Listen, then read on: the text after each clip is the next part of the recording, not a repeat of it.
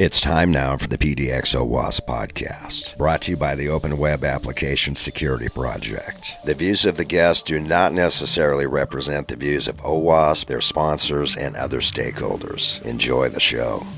Our guest today is Fredrik Alexandersson. You probably know him better as Stoke. He's a highly regarded Swedish hacker and cybersecurity advisor with passions in technology and sustainable fashion. Our conversation today is about hacking and bug bounties. Stoke brings to the table many years of experience with a refreshingly positive perspective in our never ending quest to find that next security bug in a dark world we call software. Check out our RSS feed for links to Stoke's website and YouTube videos. Stoke, thank you so much for spending time with us today across the world. Are you in Sweden right now? I am. Where at? What, where, where in Sweden? I'm in Gothenburg, Sweden, on the west coast, and uh, it's a beautiful autumn day out. It's uh, we're slowly getting into that season where you know it's hoodie season coming up. So I'm I'm I'm, I'm actually happy about it. Candles and hoodies. Here we go. hoodie season. Yeah, that's a new one. Yeah, uh, yeah. A few weeks ago, we were just talking before this that we had another guest, Dr. Linus Carlson from Sweden, and just a lot of good securities coming out of Sweden, right? Yeah, absolutely. I guess that primarily has to do that we have quite easy access to computers and, and fast internet access all over mostly. Like we got 4G everywhere and, and at early age people just started to get internet quite early, you know, around the early 90s. Nice. Now you've been doing this for quite a while. How did this whole thing start for you in the world of security? Well, I, I, I am I'm, I'm actually from the blue teaming side. That's it. You know, I've, mm. I've, I've spent I don't know, 40,000 hours or something as a consultant hardening Active Directory and doing all that stuff. And I realized that, I don't know if you're if you're familiar with the Windows environment, but sometimes things just break, and that, that that's how it works. And you, they and companies usually need some external party to get in and solve that shit that just got broken. I managed to be in a situation to be just that guy, the the one that, that people called when the shit actually hit the fan. And I realized where over time that I understand where people cheat or where they misconfigure stuff or totally just don't understand things. Uh, and I started to be very, very good at just I, identifying misconfiguration and then just hardening stuff. So um, that's kind of how I moved over into the offensive side of things because I realize that a lot of people do things that they don't really think is bad, but can mm. be really, really bad if you do it in the wrong way. So yeah, that's how we went. That's interesting. We had a guest just recently. It was like the opposite. Like most guests that I talk to, they start on the uh, the offensive side, and then over time they say, okay, but yeah, I think you're one of the first to actually start on the defensive side and went over to the offensive, which is pretty interesting. You have a really popular YouTube channel, and by the way, the way I found you, happenstance was you had this episode about VI and Vim.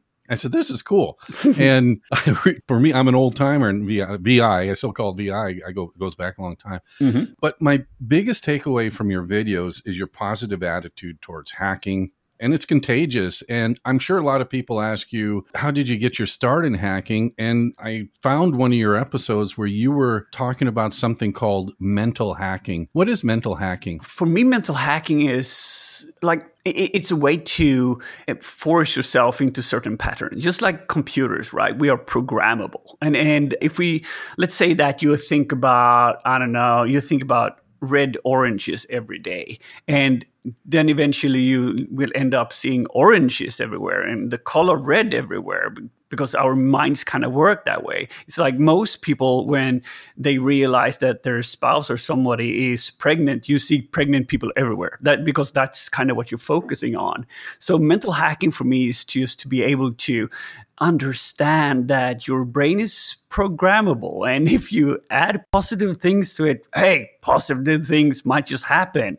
So that that's mental mm-hmm. hacking for me. Interesting. Another question may come up Can anyone be a hacker? I was talking with yet another previous guest about people they worked with over the years And many of them didn't come from a computer science background. And for example, one person was a chef, and while another was from a completely different industry. From your experience, and particularly for probably the red team side, is there a specific psychological profile that people fall into that may help you determine whether or not they're going to be a good hacker? Or is it just a roll of the dice? Do they need to come from non traditional versus traditional backgrounds? Kind of helps if you come from a traditional background because then you know the basics of everything, right? It's always easier to understand how to take something apart if you understand how it's built. That that that is the traditional way to look at it. But then again, the concept of being a hacker, at least for me, is it it's just a it's not a title you earn it's just a mindset that you put on and a title that you decide to have a hacker is some anyone that just likes to ask the question why does this work in this uh, particular way and what can i do with it to do something else.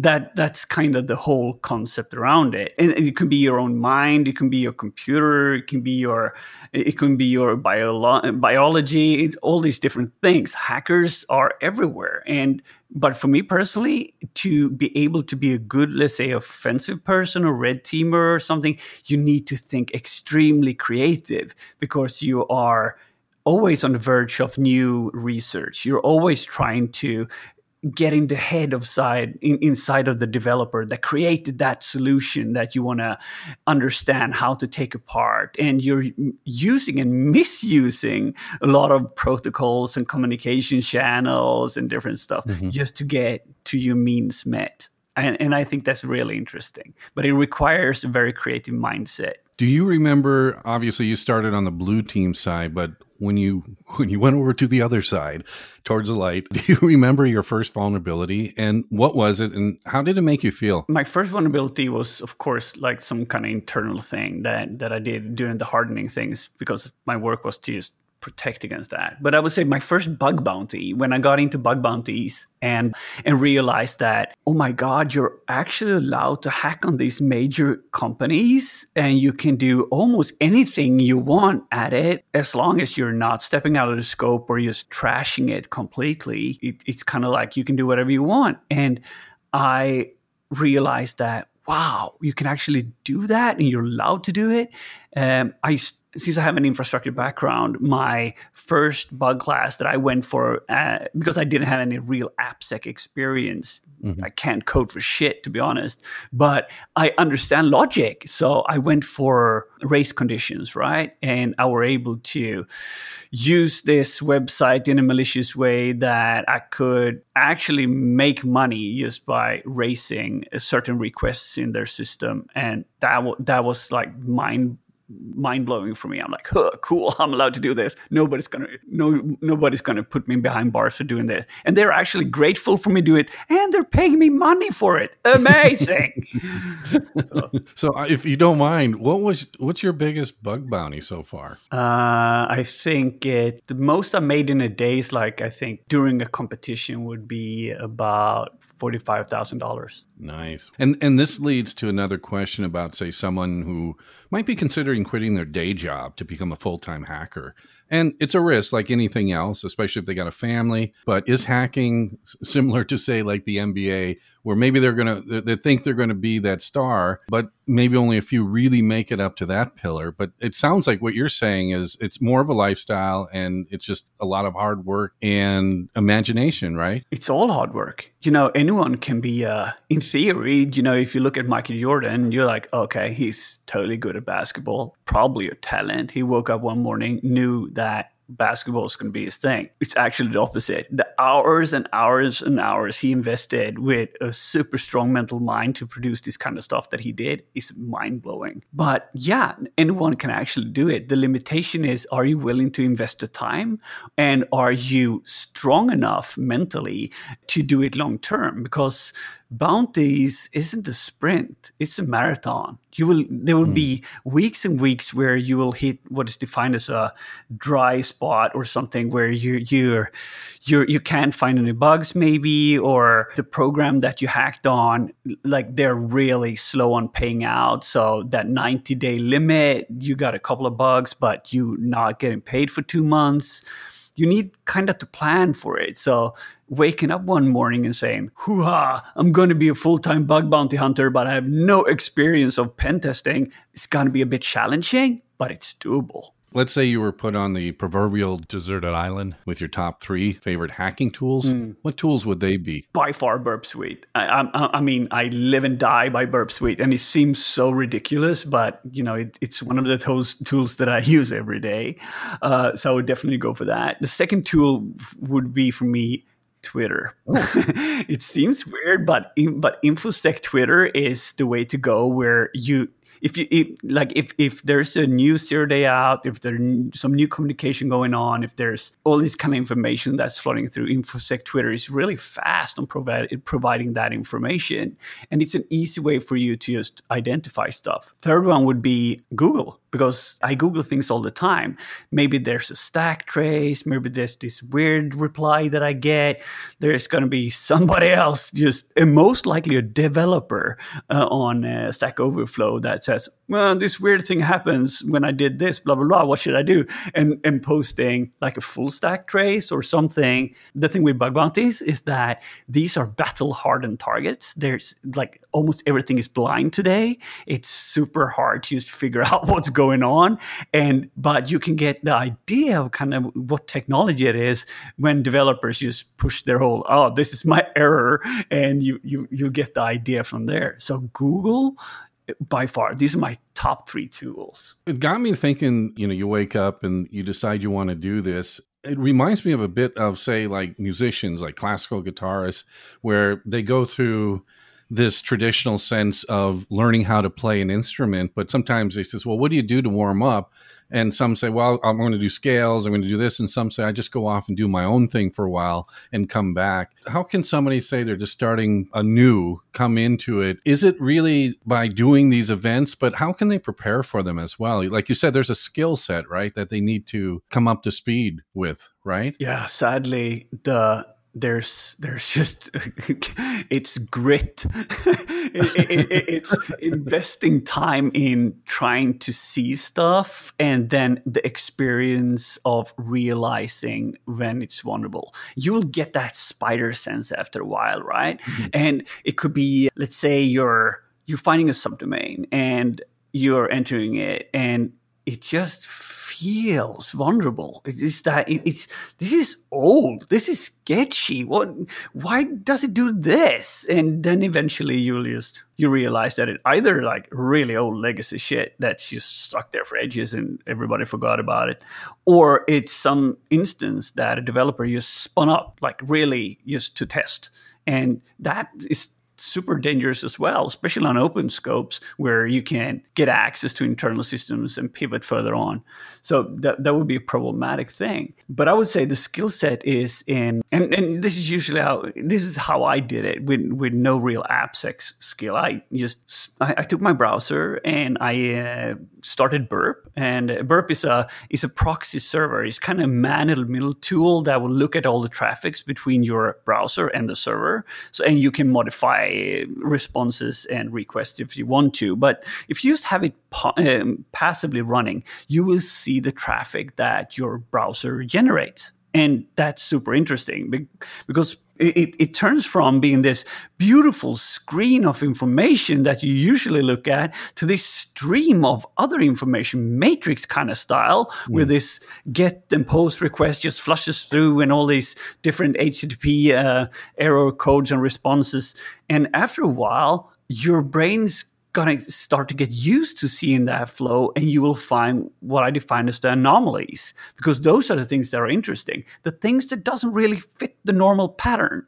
And if you can play around with that you'll realize that oh my god i, I just changed this character here and i got this totally different response that wasn't intended to be. And maybe if you're lucky some developer didn't think about that too. And boom, there's a bug. Does someone need to know how to code to be a good hacker? I would, I would say it's, you don't have to, but it, it, I realized that if I knew JavaScript uh, better, it would be so much faster for me to do certain things. Mm-hmm. But I've, I've, definitely come to where I'm at without knowing how to code at all. I, I know PowerShell, but you can't really PowerShell stuff in web app testing, right? So it's it's a different thing.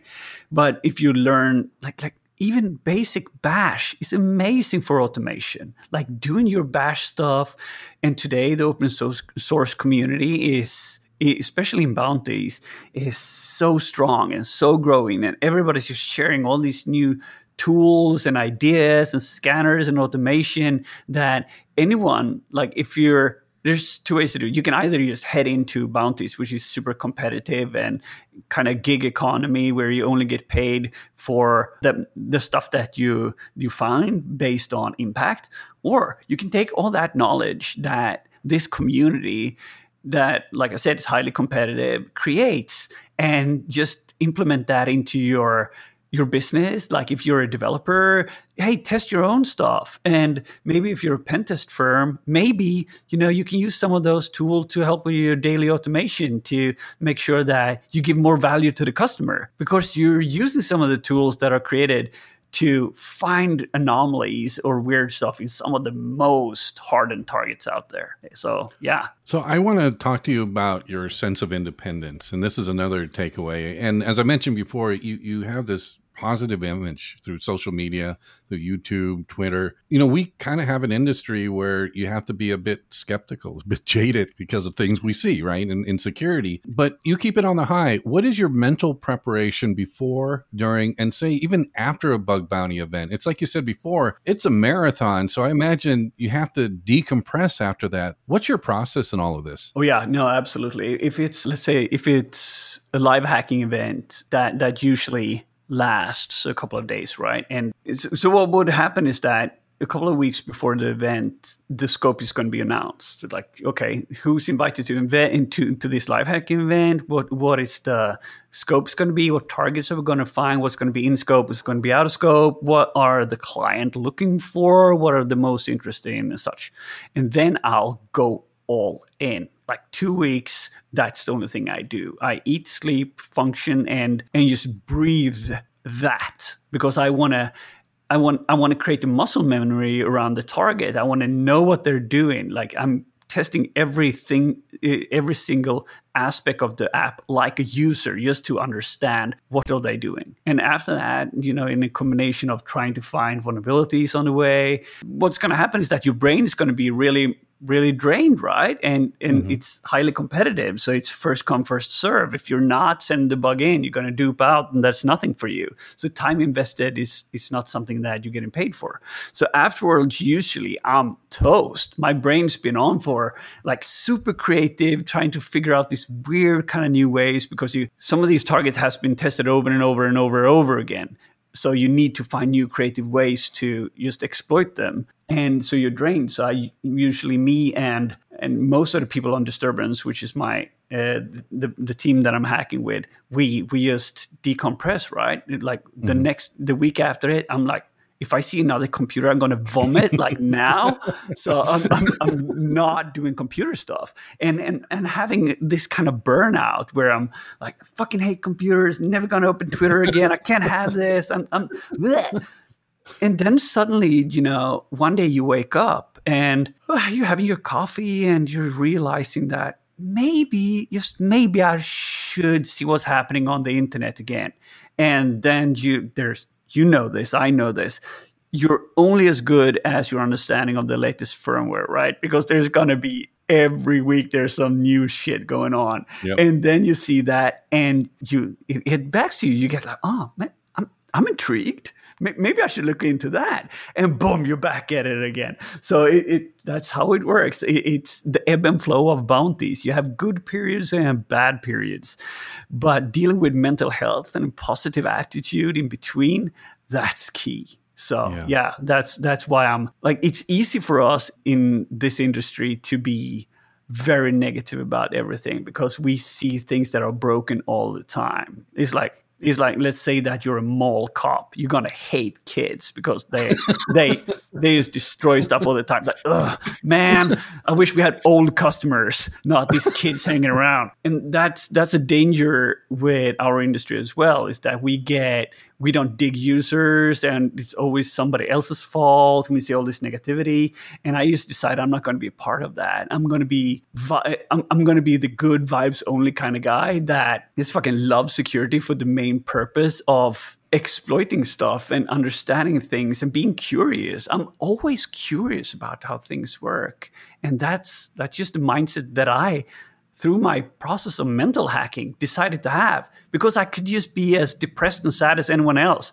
I I just I just don't want to be that person. Coming to what's happening today, how has the COVID pandemic affected the world of the bug bounties? Is are, are you seeing more, or is it that's because a lot of it's obviously done remotely? Has that changed at all in, in that world? Oh yeah, yeah. Um, I had a bunch of live hacking events planned for this year, and uh, and, and and all got canceled. Right, so so there's mm. no international traveling. There's there's no getting together with my friends. And to be honest, I feel shit about it. But then again, you can't just let that pull you down.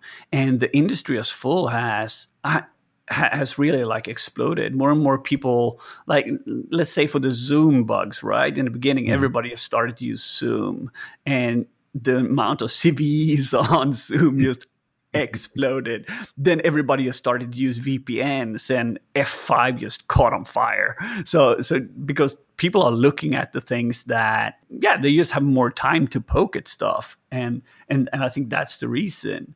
Idle hands are the devil's playground, somebody said and said. And if you're sitting at home and chilling, but at the same time you have this possibility to just poke at stuff that makes you a little bit curious and intrigued, I think people do you can only watch as much, much Netflix, right? So eventually you're gonna get bored, and yeah. that's what's happening with people. They just poke at stuff, and then things turns into flames, dumpster fires.